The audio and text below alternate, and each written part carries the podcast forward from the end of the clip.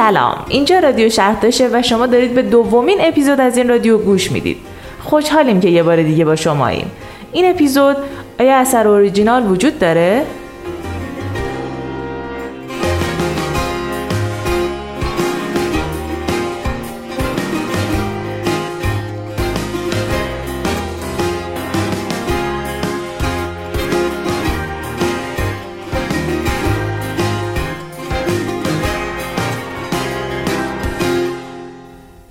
حتما پیش اومده که شما با یک نقاشی یا عکس مواجه بشید و احساس کنید به نقاشی دیگه شباهت داره. یا یه فیلمی ببینید که به نظرتون داستان شبیه به یک فیلم یا کتاب دیگه ای باشه. یا یه آهنگی بشنوید که شما رو یاد یه آهنگ دیگه بندازه. اصلا اتفاق عجیبی نیست. برای هممون چنین تجربه‌ای پیش اومده. حالا سوال اینجاست که آیا هر وقت با چنین ماجرای مواجه میشیم می‌تونیم بگیم اون اثر کپی شده؟ باید بگیم اون اثر اوریجیناله یا نه؟ برگردیم به سوال این اپیزودمون. آیا اثر اوریجینال وجود داره؟ با مهمونای این قسمت از رادیو شهرداش در این باره گفتگو می‌کنیم. با ما باشید.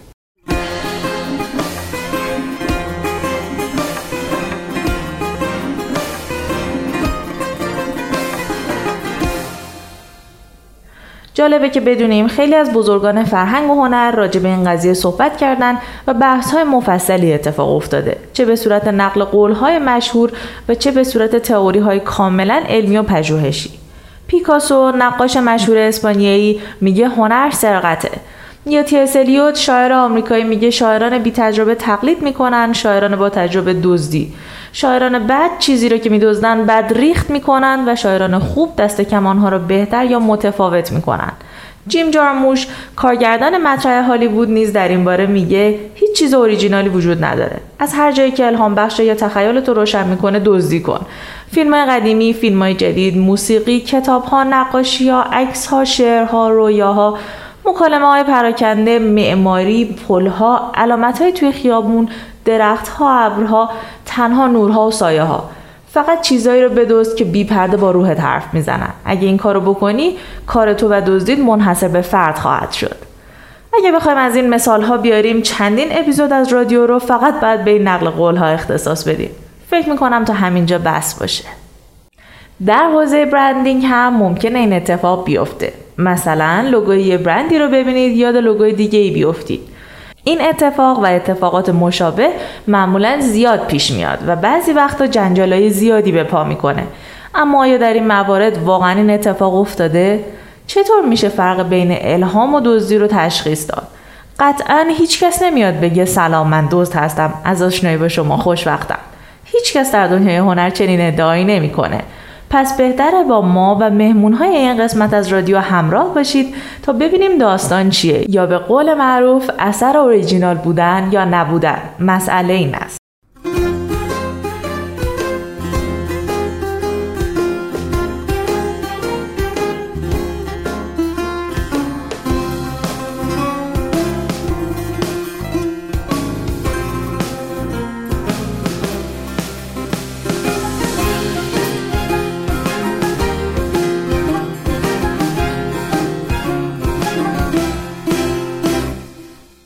سلام. با قسمت دیالوگ از اپیزود دوم پادکست رادیو شهرتاش در خدمت شما هستیم. این قسمت در تابستان 1399 ضبط شده و در پاییز 1400 منتشر میشه. مهمون این اپیزود آقای امین حقشناس انیماتور استودیو شهرتاش و آقای ماهان هیربود کپی رایتر وقت استودیو شهرتاش و مدرس دانشگاه هستند. با توجه به موضوع این قسمت سوالی که می‌خوایم تلاش بکنیم بهش جواب بدیم اینه که آیا اثر اوریجینال به معنای اینکه ایده بکری داشته باشه که کسی تا حالا به اون فکر نکرده باشه اصولا داریم یا نه؟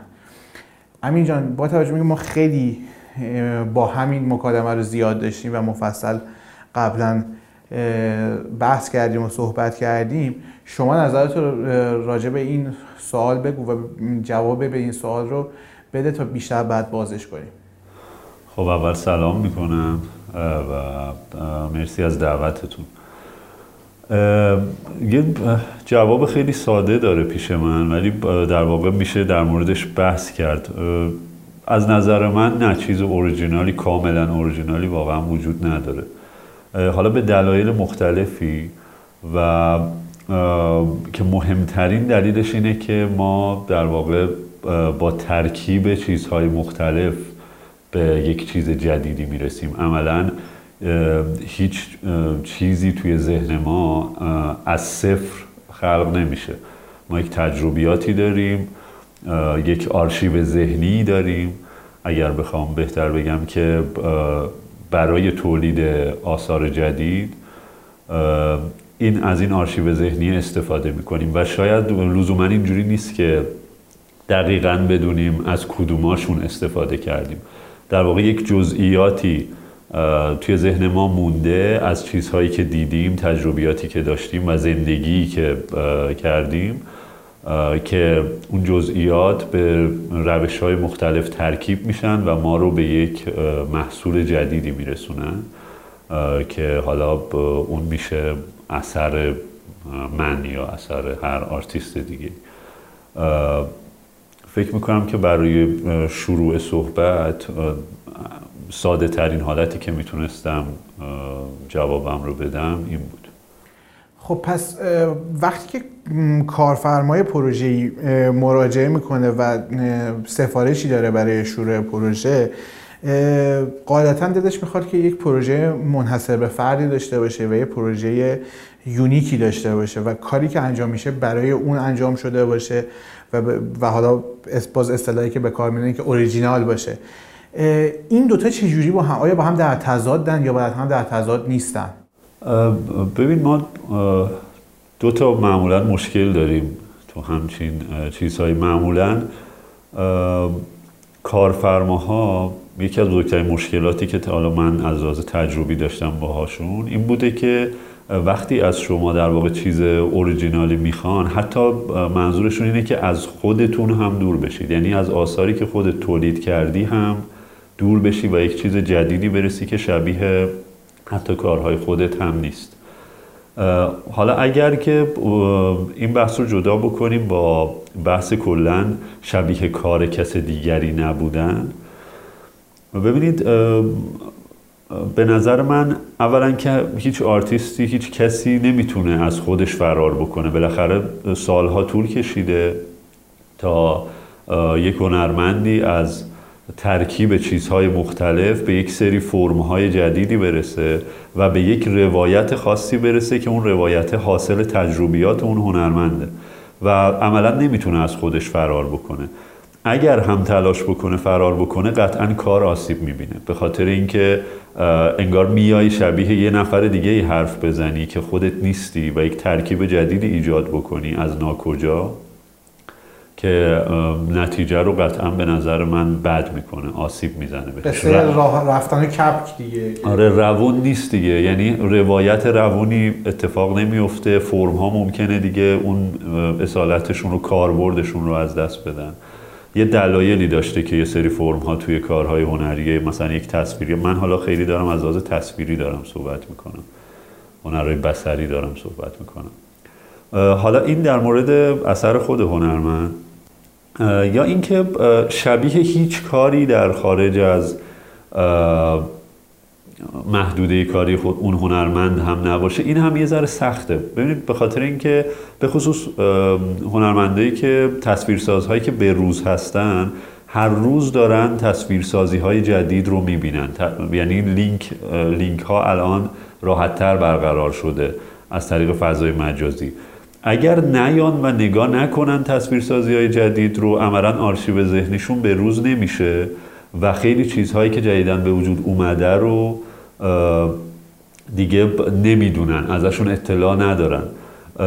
این این خوب نیست. یعنی خیلی راحت بخوام راجبش صحبت بکنم. آدم نمی‌تونه که عقب بمونه از جریانی که در جهان داره اتفاق میفته تو نیاز داری که ترکیب های جدیدی که آرتیست های جدید یا آرتیست هایی که نمی‌شناسی یا آرتیست هایی که قبلا میشناختی به وجود آوردن رو ببینی و ببینی که چه, چه ترکیب هایی ساختن که به محصول جدیدی تبدیل شده. حالا ناخودآگاه شما وقتی آرشیو ذهنی می‌گیری روزانه نمی‌تونی از اون آرشیو ذهنیت فرار بکنی دیگه. ذهنت اینا رو با هم دیگه ترکیب می‌کنه. حالا معمولا روند کاری یک هنرمند تصویرساز یا انیماتور این مدلیه که رفرنس ها رو مطالعه می‌کنه میره میگرده تصویرسازی های جدید رو می‌بینه تا به روز باشه ذهنش و بعد که می‌خواد حالا اثر جدیدی تولید بکنه برای سفارش دهنده یا برای خودش که شبیه اونها نباشه اونها رو می‌ذاره کنار و شروع می‌کنه به دیزاین کردن طراحی کردن. و توی این فرایند طراحی و دیزاینه دیگه ذهن داره از اون جزئیاتی که دیده از تصویرسازی های دیگه داره استفاده می‌کنه و یه ترکیب های جدیدی به وجود میاره. اینجا قطعا هر چقدر هم شما تلاش بکنید ترکیب جدیدی به وجود بیارید بالاخره یه جزئیاتی شبیه یه سری کارهاست. به خاطر اینکه ما به خصوص توی تبلیغات از چیزهایی استفاده می‌کنیم که حداقل اطمینان داشته باشیم که جواب می‌گیریم. نمی‌تونیم یه یه راه حل خیلی خیلی جدیدی رو استفاده بکنیم که تازه بیننده بخواد اون رو کدگشایی بکنه. و تازه اول بفهمتش بعد بره سراغ این که شما چی گفتی اصلا. به همین دلیل اون هم یه جورایی نمیشه ازش فرار کرد. حتما یک چیزهایی شبیه به تصویرسازی های دیگران انیمیشن های دیگران توش وجود خواهد داشت. ولی هنرمند همیشه تلاش می‌کنه خود من به عنوان یک هنرمند فعال توی حوزه بسری همیشه تلاش می‌کنم که اون چیزه لزوما خیلی یادآور چیزهای دیگری نباشه. ولی نمی‌تونیم هم این رو کتمان بکنیم که این ترکیبه کاملا ترکیبه از صفر خلق شده ای نیست.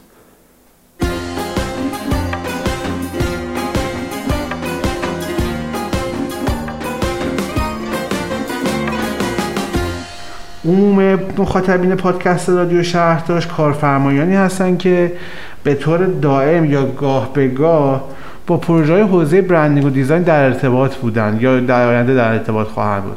و به نحوی در زمانی با پروسه انتخاب و انجام این پروژه ها برخورد داشتن.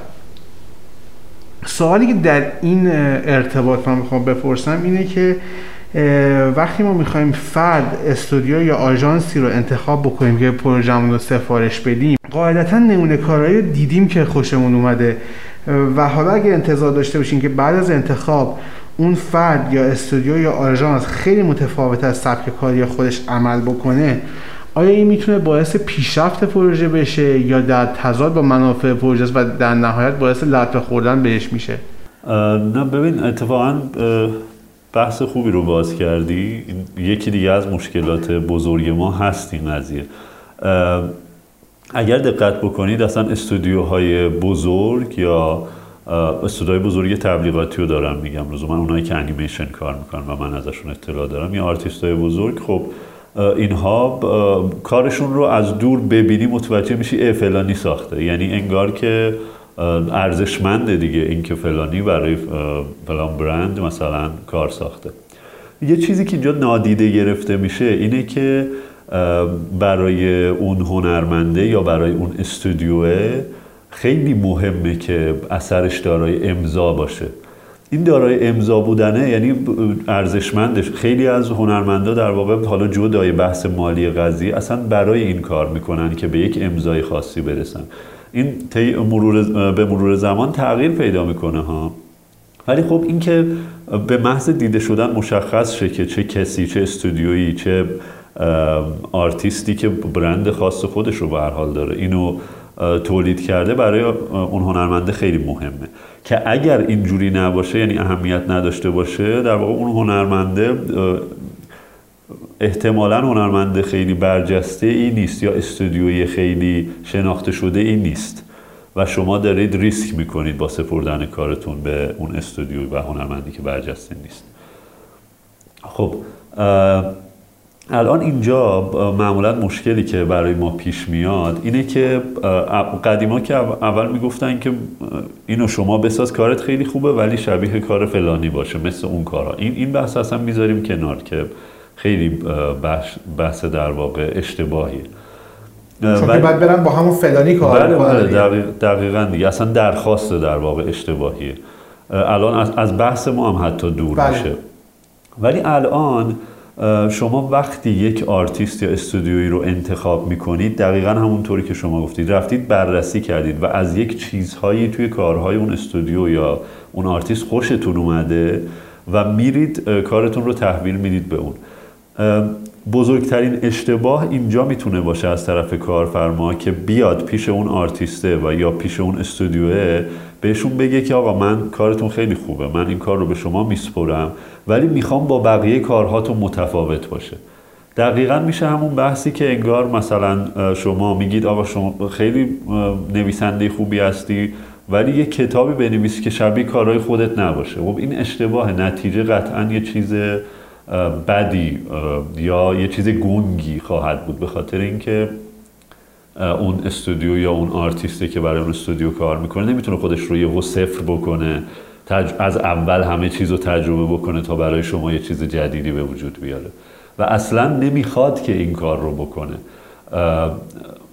به نظر من در واقع کار کارفرمایی که همچین درخواستی می‌کنه ناخواسته یا نادانسته داره ضربه می‌زنه به کار خودش با این اصرارش. فکر کنم جواب رو دادم و خیلی اهمیت داره دیگه. به همین خاطر باید موقعی که استودیوهای خارج از کارفرماهای سفارش دهنده های خارج از ایران معمولا خیلی میگردن فضای مجازی رو اینترنت رو تا اون آرتیست یا استودیو رو پیدا بکنن و به اونجا سفارش بدن. این نشون میده که چقدر اهمیت داره اون مرحله جستجو کردنه. خب این توضیح این بخش که اثر نهایی با خود اون هنرمند و پورتفولیوی اون هنرمند اگر که بخواد فاصله بگیره به کار ضربه می‌زنه. ولی حالا در وقتی که اوریجینالیتی رو بخوایم این تفسیر رو بکنیم که اثر نهایی شبیه به کارهای دیگه نباشه اصولا خط فکری که آرتیست و هنرمند و حالا به صورت جمعی یک استودیو design بخواد که کار رو پیش ببره چه این الهام گرفتن چطوری باید باشه که هم بتونه خودش رو update نگه داره و به روز باشه و همین که این توی ذهن کارفرما ایجاد نشه که این اثر اوریجینال نیست. چه توقعی میشه داشت اصولا وقتی که به یک آرتیست یا یک استودیو مراجعه می‌کنیم و می‌خوایم که کار شبیه کار دیگه نباشه. ببین معمولا اصلا تلاش خودشون رو می‌کنن استودیوها هنرمندا که unique تر باشه کارشون دیگه. در واقع ولی هر چیزی که دارن تولید می‌کنن برمیگردیم به همون صحبت اولمون هر چیزی که دارن تولید می‌کنن یا برگرفته از آرشیو ذهنی هست که از جاهای دیگه پر شده یا حتی از کار خودش یا برمیگرده به تجربیات زیستی خودش دیگه که مثلا فرض بگیرید من اینجا یه مثالی بزنم. در مورد یه کالایی مثل مبل مثلا می‌خوایم تبلیغی بسازیم. خب و بگیم که راحته یا در مقایسه با بقیه چیزها این خوبی ها رو بقیه مبل ها این خوبی ها رو داره. من آرتیست من هنرمند دارم. از تجربه هایی که داشتم استفاده می‌کنم. یعنی من تجربه نشستن روی مبلم چطور بوده؟ کدوم مبل ها من رو اذیت کردن؟ رو کدوم مبل راحت تر بودم؟ این تجربه زیستیه. یه جورایی میاد از کانال تخیل من میگذره و یک چیز یک تجربه خاصتری که من داشتم رو ارائه میده. این یه بخشش برمیگرده به اون روایت داستانه که من حالا تجربه کردم. یه بخشش حالا از لحاظ تصویری ما یک راه حلی معمولا داریم برای این. ما معمولا برای تولید یک چیز جدیدی ما نگم بگم من. برای تولید یک کار جدید معمولا میرم کلی کار و تصویرسازی مختلف رو می‌بینم. برای اینکه یه ذره ذهنم بازتر بشه ببینم از فرم های مختلف تصویرسازهای دیگه چجوری استفاده کردن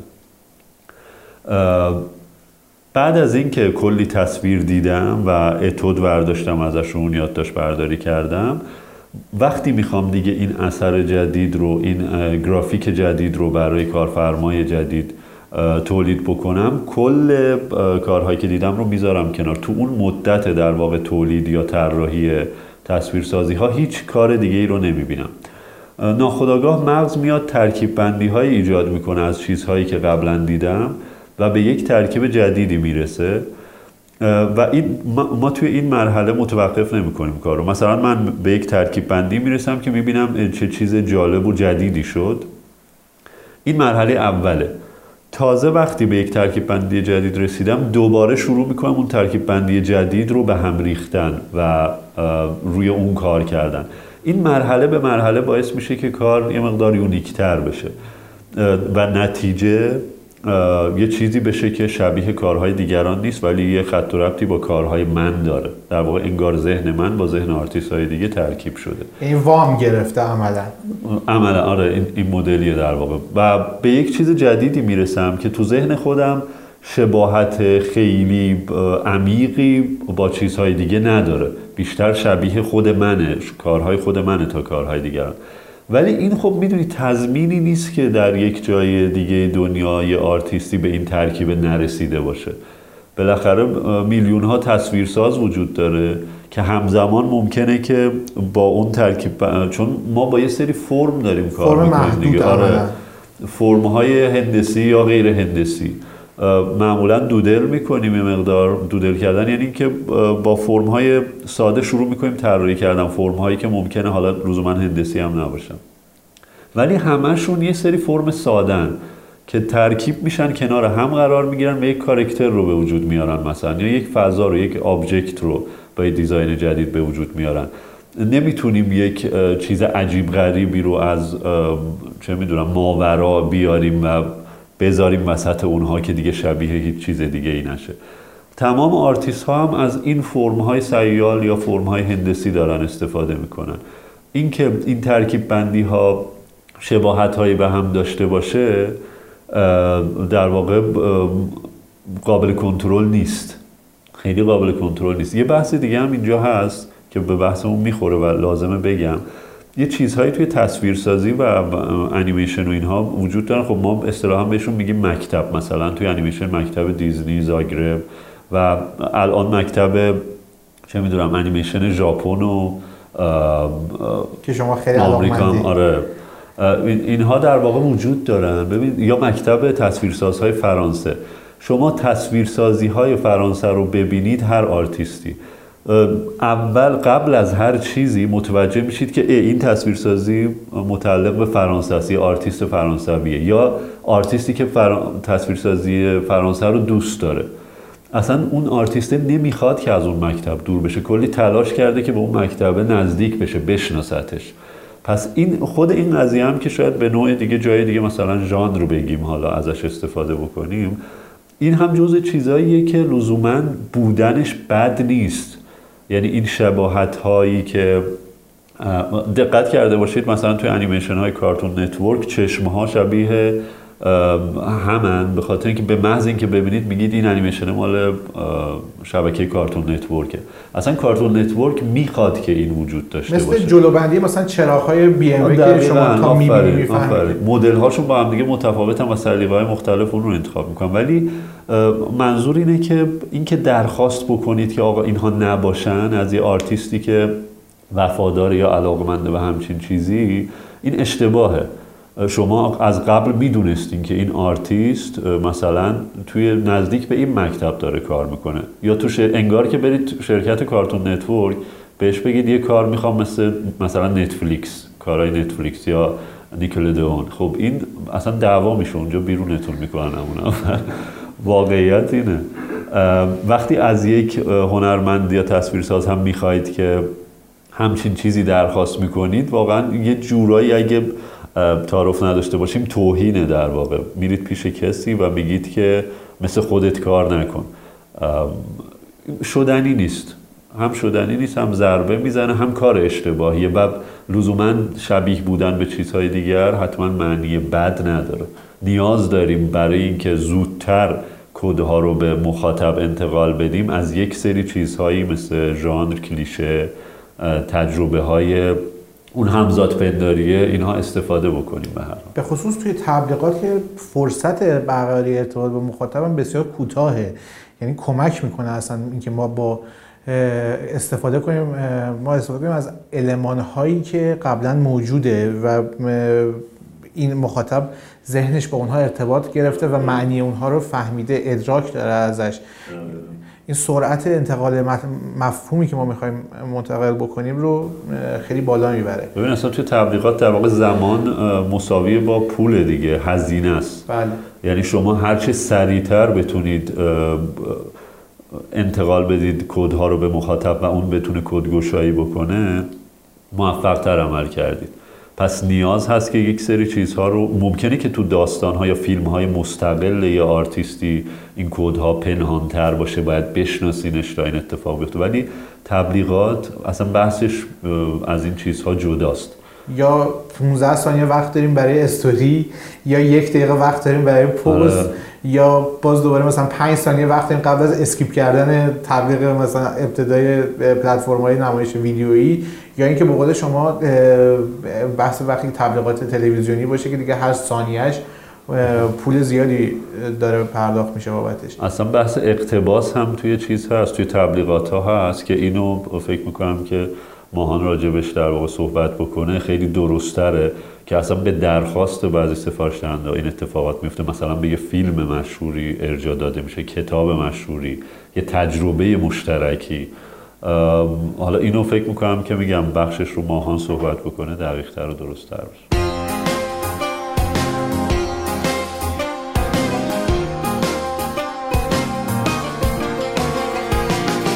خب در ادامه پادکست رادیو شهرداش و قسمت گفتگوی اون هستیم. موضوع این قسمت ما originality بود و اینکه آیا اصلا اثر اوریجینال داریم یا نه. تا اینجا بحث با امین عزیز صحبت کردیم و توی بحث ما به این رسیدیم که دو قسم می‌تونیم این بحث originality رو مطرح بکنیم. یکی اینکه آیا می شود که یک هنرمند یک آرتیست یا یک استودیوی design کارها شبیه کارهای خودش نباشه و آیا میشه ازش این توقع رو داشت؟ و اینکه آیا می شود ازش این توقع داشت که این کارها شبیه به کارهای دیگری نباشه؟ از لحاظ فرمی با هم این صحبت رو کردیم که با توجه به محدود بودن المان های بصری که ما ازش استفاده می‌کنیم برای اینکه یک کار جدید رو خلق بکنیم. و با توجه به اینکه ما می‌خوایم که ارتباط سریعتری با مخاطب برقرار بکنیم استفاده می‌کنیم از فرم های آشنا و اون فرم های موجود اصلا. این استفاده ممکنه که در موقعیت های مختلف با افراد مختلف ارتباطات جداگونه ای رو برقرار بکنه و هر فردی رو یاد آثار یا المان های مختلف بندازه. و این به معنای نقض originality نیست. به معنای این نیستش که اثری که ما الان design کردیم یا تهیه کردیم اومده و جوری وام گرفته یا الهام گرفته که یک اثر unique ی نیست یا یک اثر خلق شده جدیدی نیست. هر designer و هر استودیویی که کار می‌کنه علاقمنده که بهترین کار رو ارائه بده و کار unique ی ارائه بده. اما با توجه به تجربیاتی که توی زندگی داشته و با توجه به المان هایی که دیده و با توجه به اون اندوخته ای که شما مثال زدی که مثلا قبل از هر پروژه‌ای میره و این اندوخته بسری خودش و اندوخته فکری خودش رو غنی‌تر می‌کنه یه اثری خلق میشه که ممکنه که شبیه به خیلی از المانهای بسری باشه ممکنه شبیه به کارهای افراد دیگه ای باشه که اصلا حالا خواسته یا ناخواسته اون طراح یا اون دیزاینر یا اون استودیو ممکن اصلا ندیده باشن این کار رو و ولی خب این شباهت ها وجود داره. لزوما هم برخلاف منافع پروژه نیست یعنی می‌تونه کمک بکنه به اینکه مخاطب ارتباط بهتری رو برقرار کنه. چیزی هم که من احساس می‌کنم شخصا که معمولا اتفاق میفته بعد از اینکه مثلا تو کار برندینگ که ما خیلی زیاد تو استودیو باش درگیر هستیم برند های مختلف وقتی که ریبرند می‌کنن و از لحاظ بسری تغییراتی ایجاد می‌کنن اثر جدید به شباهت هایی داره به آثار دیگه مثلا توی فضای مجازی داخلی کشور خودمون که اگه بخوایم ببینیم که الا ماشاءالله هر برند بزرگی که این کار کرده این انگ اتهام بهش بوده که این کار شبیه فلان برنده یا شبیه فلان اثره. اما به حال با توجه به فرم فعلی هم که اکثریت حداقل به لفظ علاقمندن که به سمتش برن که مینیمالیسمه خب این علمان های بسری محدوده و با توجه به حوزه کاری اون کارفرما و اون برند باز این علمان ها محدودتر هم میشه. ما یه پروژه‌ای داشتیم که مواد غذایی بود و یه مواد غذایی خاصی بود که رنگ خاص داشت و می‌خواستن ریبرند کنن. و بعد از اینکه ریبرند مثلا انجام شده بود می‌گفتن که شما که از همون قرمز قبلی استفاده کردی همون قرمز کما کن که حالا با اینکه کد رنگش بود کاملا متفاوت بود ولی خب صحبتی که ما کردیم که به هم فکری رسیدیم و متوجه شدن منظور ما رو که خب وقتی که محصول شما قرمزه شاید خیلی مثلا استفاده از رنگ قهوه‌ای یا مثلا سبز یا آبی مناسب نباشه برای من تغییر همه چیز درست نیست. بله یعنی هم لحاظ فرم های موجود به خصوص تو آثار مینیمال هم لحاظ قصه موضوعی شما یه سراغ فرم های مشخصی می‌تونید برید که اینو انتقال پیدا کنید و قاعدتا خب مثال های مشابهش توی دنیا پیش میاد که وجود داشته باشه. حالا اگه بخوایم قصه رو غیر فرمی بررسی کنیم و لحاظ داستانی بررسی کنیم شما تجربیت توی این قصه و وقتی که مثلا انیمیشنی می‌خواد خلق بشه از لحاظ روایی و از لحاظ تعریف کردن داستان این قصه اوریجینالیتی چجوری می‌تونه دیده بشه؟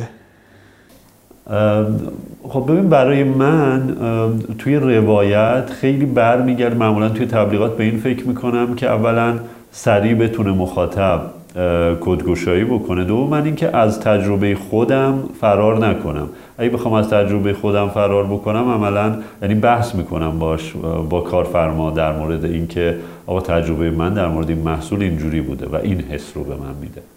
اصلا حتی توی نشانه شناسی و پیدا کردن نشانه های مختلف برای اینکه یک چیز رو روایت بکنم معمولا یا تصویرش رو بکشم معمولا رجوع می‌کنم و یه لیستی از تجربیات خودم آماده می‌کنم. ولی چون فکر می‌کنم که ماهان توی این بخش در واقع مسلطتر نسبت به من ماهان اگر توضیح بده فکر می‌کنم بهتر. ماهان جان در خدمت شما.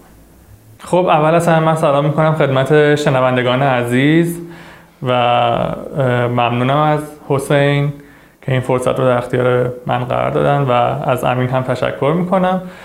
من اگه بخوام راجع به این بحث یکم بیشتر صحبت بکنم ترجیح میدم که از در مطالعات ادبی وارد این قصه بشم. ما مفهومی داریم به نام مفهوم بینامتنیت که چندین سال یعنی حداقل حداقل حداقلش بیش از یک قرنه که این مفهوم توی مطالعات ادبی وارد شده و در سال 1960 جولیا کریستووا میاد یک تغییری توی این مفهوم ایجاد می‌کنه.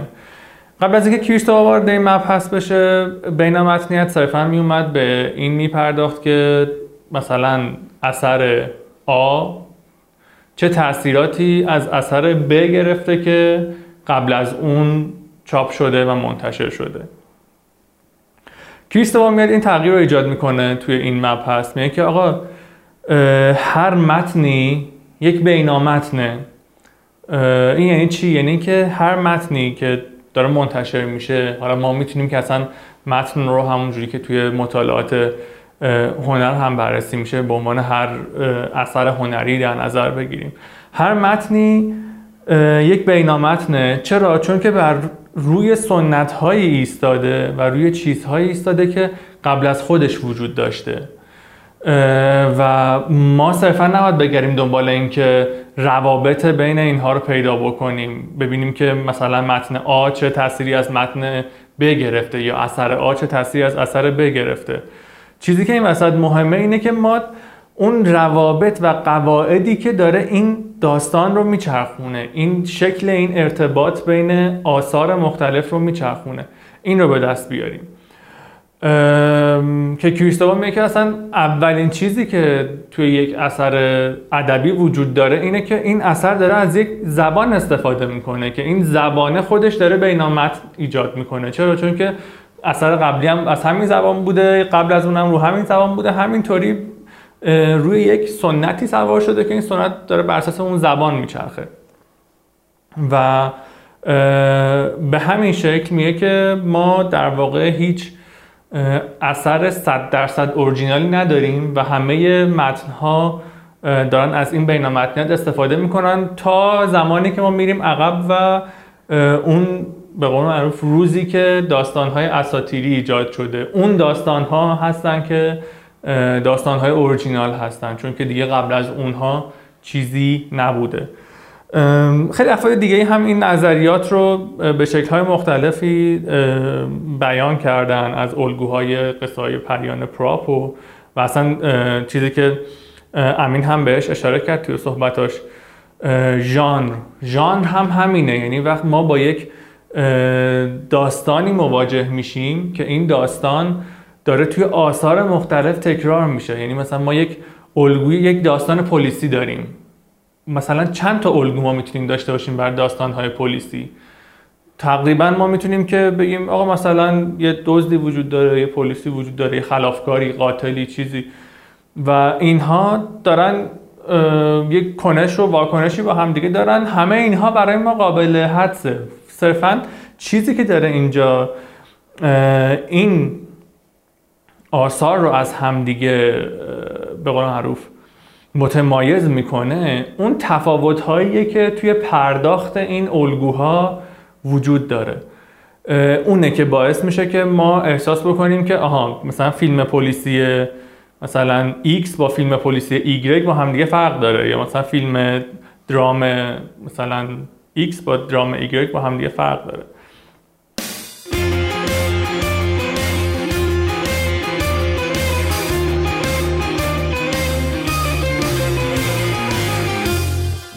بعضی موقع میگن سبک غالبه بر ژانر تو بعضی کار. مثل مثلا تارانتینو فیلم تارانتینویه چیکار می‌کنه؟ میاد یه سری قالبای دیگر رو توش مثلا توی ژانر وسترن یکی از مهمترین خصوصیتاش اینه که اون کابویه تنها میاد و تنها میره. ولی توی فیلم تارانتینو. مثلا اینجوری نیست.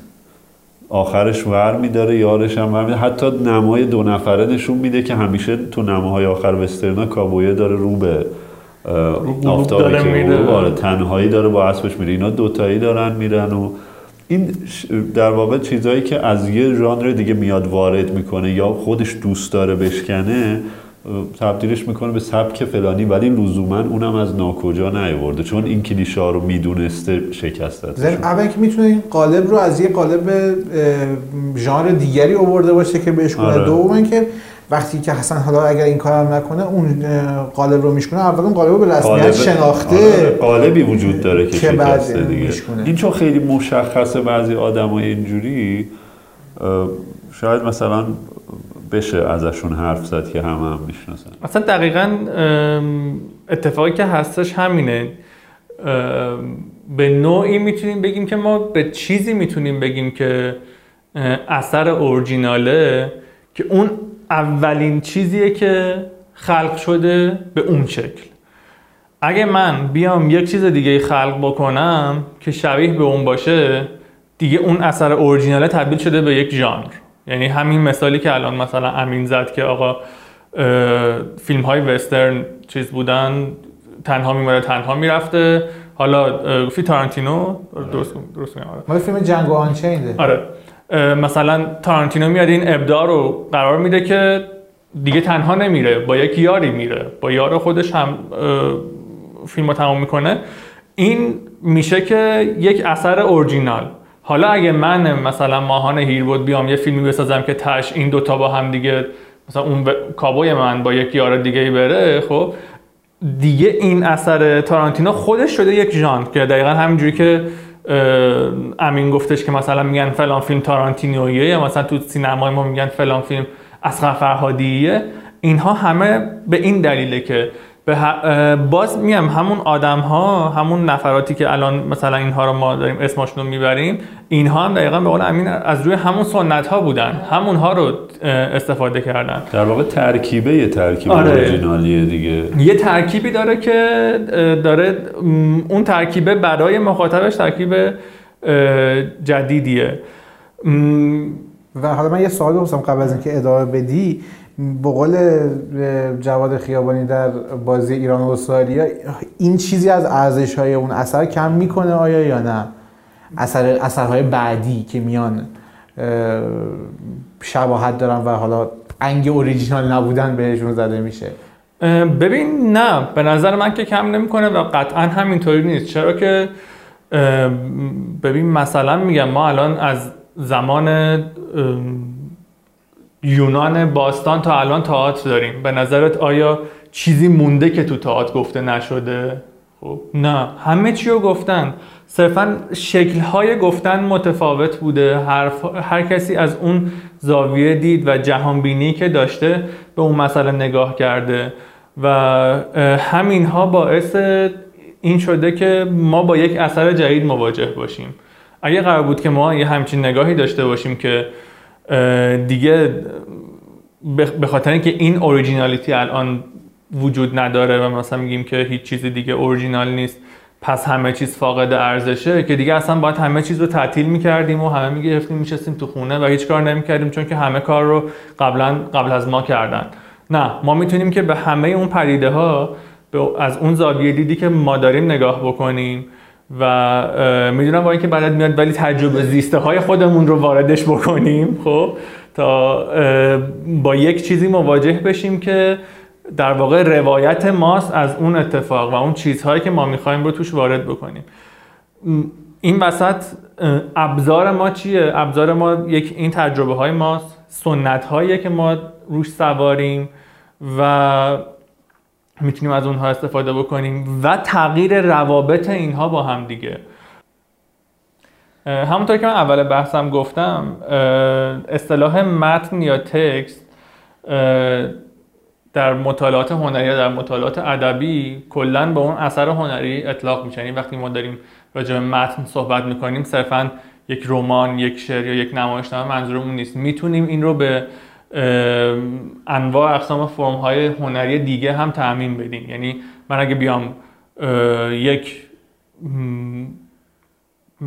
چیزی که دیزاین شده مثلا مثال خیلی بارز همه دیزاینرها مثلا یک صندلی رو در نظر بگیرم می‌تونم این صندلی رو هم مثل اون تکستی که من گفتم بررسیش بکنم.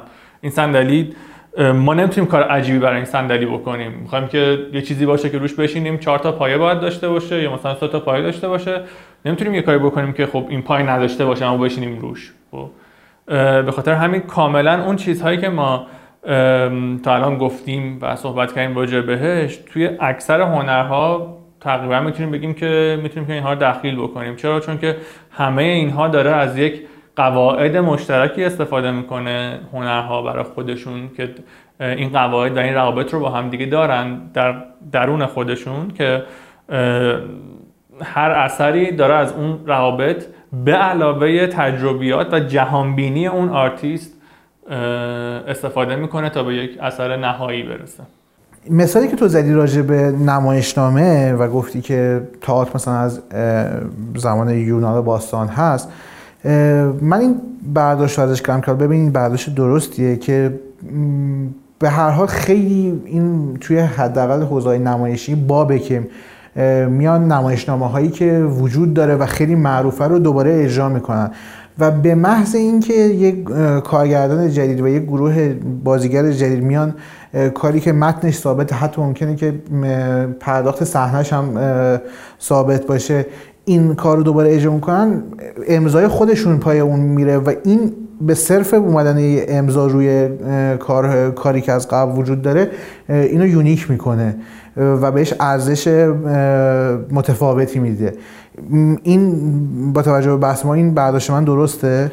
ببین کاملا درسته چون که اگه بخوایم مثلا به این حرفی که زدی اعتقاد نداشته باشیم در واقع هر متنی هر نمایشنامه تنها یک بار میباست که اجرا بشه و تمام بشه بره.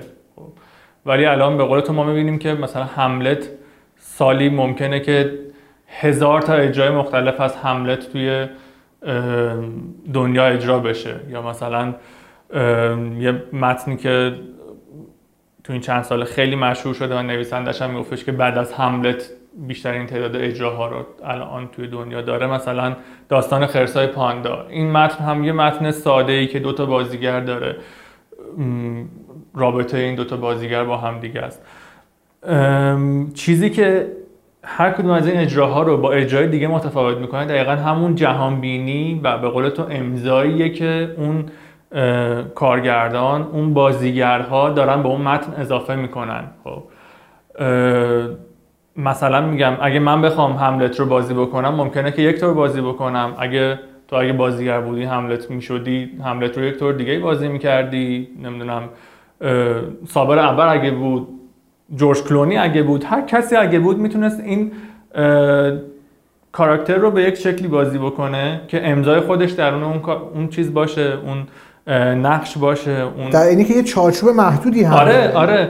به هر حال اون آدم داره هملت رو بازی می‌کنه. به هر حال اون آدم باید بگه که بودن یا نبودن مسئله این است خب؟ ولی اینکه تو چجوری این رو بگی خب؟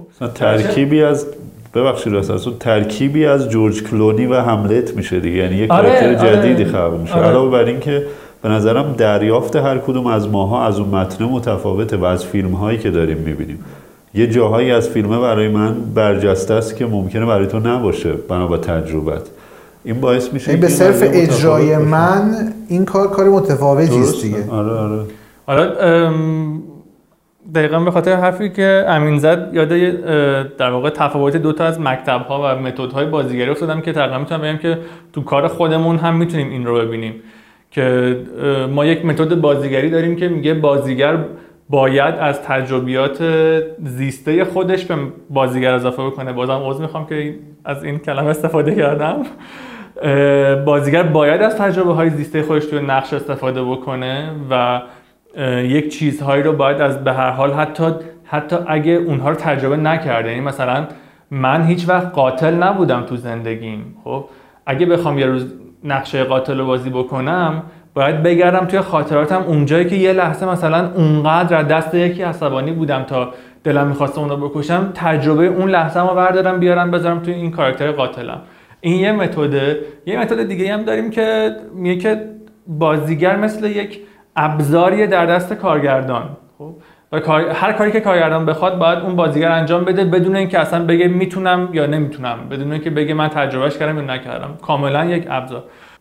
خیلی جای بانمکی بود که امین یهو زد و من یاد این قضیه افتادم. یه موضوع جالبتر این چیزی که داری میگی ساده ترین حالتش اینه دیگه که تا یه زمانی اصلا transition ها توی تدوین نبودن دیگه. مثلا dissolve ی وجود نداشت که. بعد وقتی dissolve وجود میاد نفر بعدی که از dissolve استفاده می‌کنه باید اون کارگردان قبلی یا تدوینگر قبلی شکایت کنه که این از dissolve استفاده عملا dissolve به وجود اومد و هی در جاهای متفاوتتری استفاده شد یا transition های حالا دیگه. نمی‌شد که دیگه استفاده نکرد. یه چیزی بود که عین اینکه مسواک رو یکی چیز کرده باشه دیگه هیچ کسی مسواک دیگه ای تولید نکنه. یا مسواک رو مثلا براشش رو بذاره وسط. هیچ کسی حق نداره اون بالا بذاره وسط دسته بذاره. شدنی نیستم الان همون صندلی که یه کسی صندلی بسازه بدون هیچ پایه‌ای مثلا. هر کسی بخواد صندلی پایه دار بسازه دیگه دزدی کرده. اینا در چیز نیست اصلا یا مثلا تو کار خود ما یعنی کار مثلا برندینگ هم وقتی می‌خوایم هویت بصری رو فکر بکنیم مثلا یک نفری از دایره استفاده کرده پس دیگه مثلا هیچ کس حق نداره که از دایره استفاده یا حالا این کار مثال می‌زنم چون کار استودیو نبوده. مثلا اسنپ وقتی که از علامت تعجب استفاده کرد چون یاهو هم خیلی اخیرا ریبرند کرده بود و استفاده کرده بود این انگ اتهام بهش زدن که خب این از اون کرده در صورتی که خب وقتی یه المان بسیار جا افتاده ایه و شما و این هم حتی می‌تونیم بگیم که یه مستطیله و یک دایره و از دو تا المان ساده استفاده کردن. چاره ای نیست خیلی وقتا که این اتفاق میفته. توی همین برند هایی که طراحی کردم مثلا میگن که ما دوست داریم که یه جورایی از فیل استفاده بشه ولی شبیه هیچ فیل دیگه ای نشه. ولی ناخداگاه کارفرما وقتی فیل رو ببینه احساس می‌کنه یه جایی دیده این unique نشد یعنی فیل فیل به هر حال نمی‌تونین خرطومش رو حذف بکنید گوشش رو حذف بکنید یه سری چیزهای مشخصی داره که شما رو یاد فیل خواهد انداخت. و هر جا ببینید احساس می‌کنید که من تو انگار توی design دیگه ای هم دیدم و تو ناخودآگاهتون در حالی که واقعا اینجوری نیست.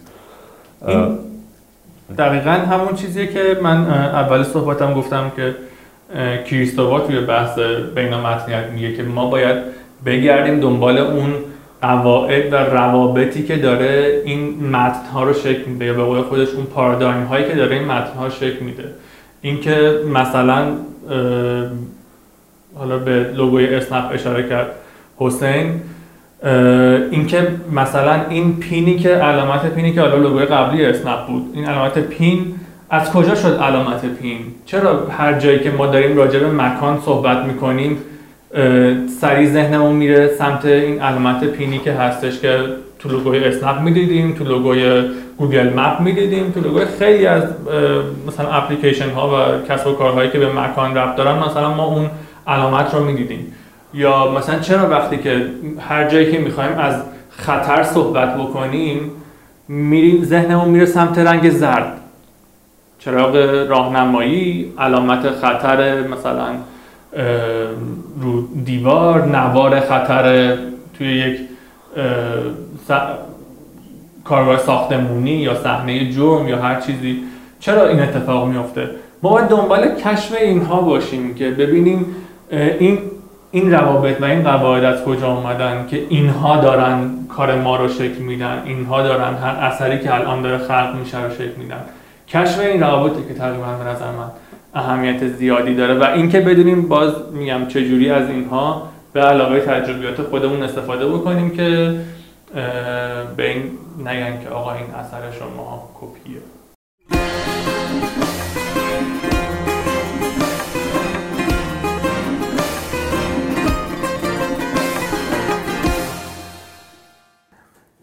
خب تشکر می‌کنم از امین حقشناس عزیز و ماهان هیربود عزیز که امروز لطف کردن اومدن و این بحث رو با هم داشتیم. فکر می‌کنم بررسی کردیم و دیدیم که اصولا originality و داشتن یک اثر اوریجینال با توجه به نوع تفکر designer ها آرتیست ها استودیوهایی که این تو این حوزه فعالیت می‌کنن با لفظ این کلمه و معنای لغویش مقدار متفاوته.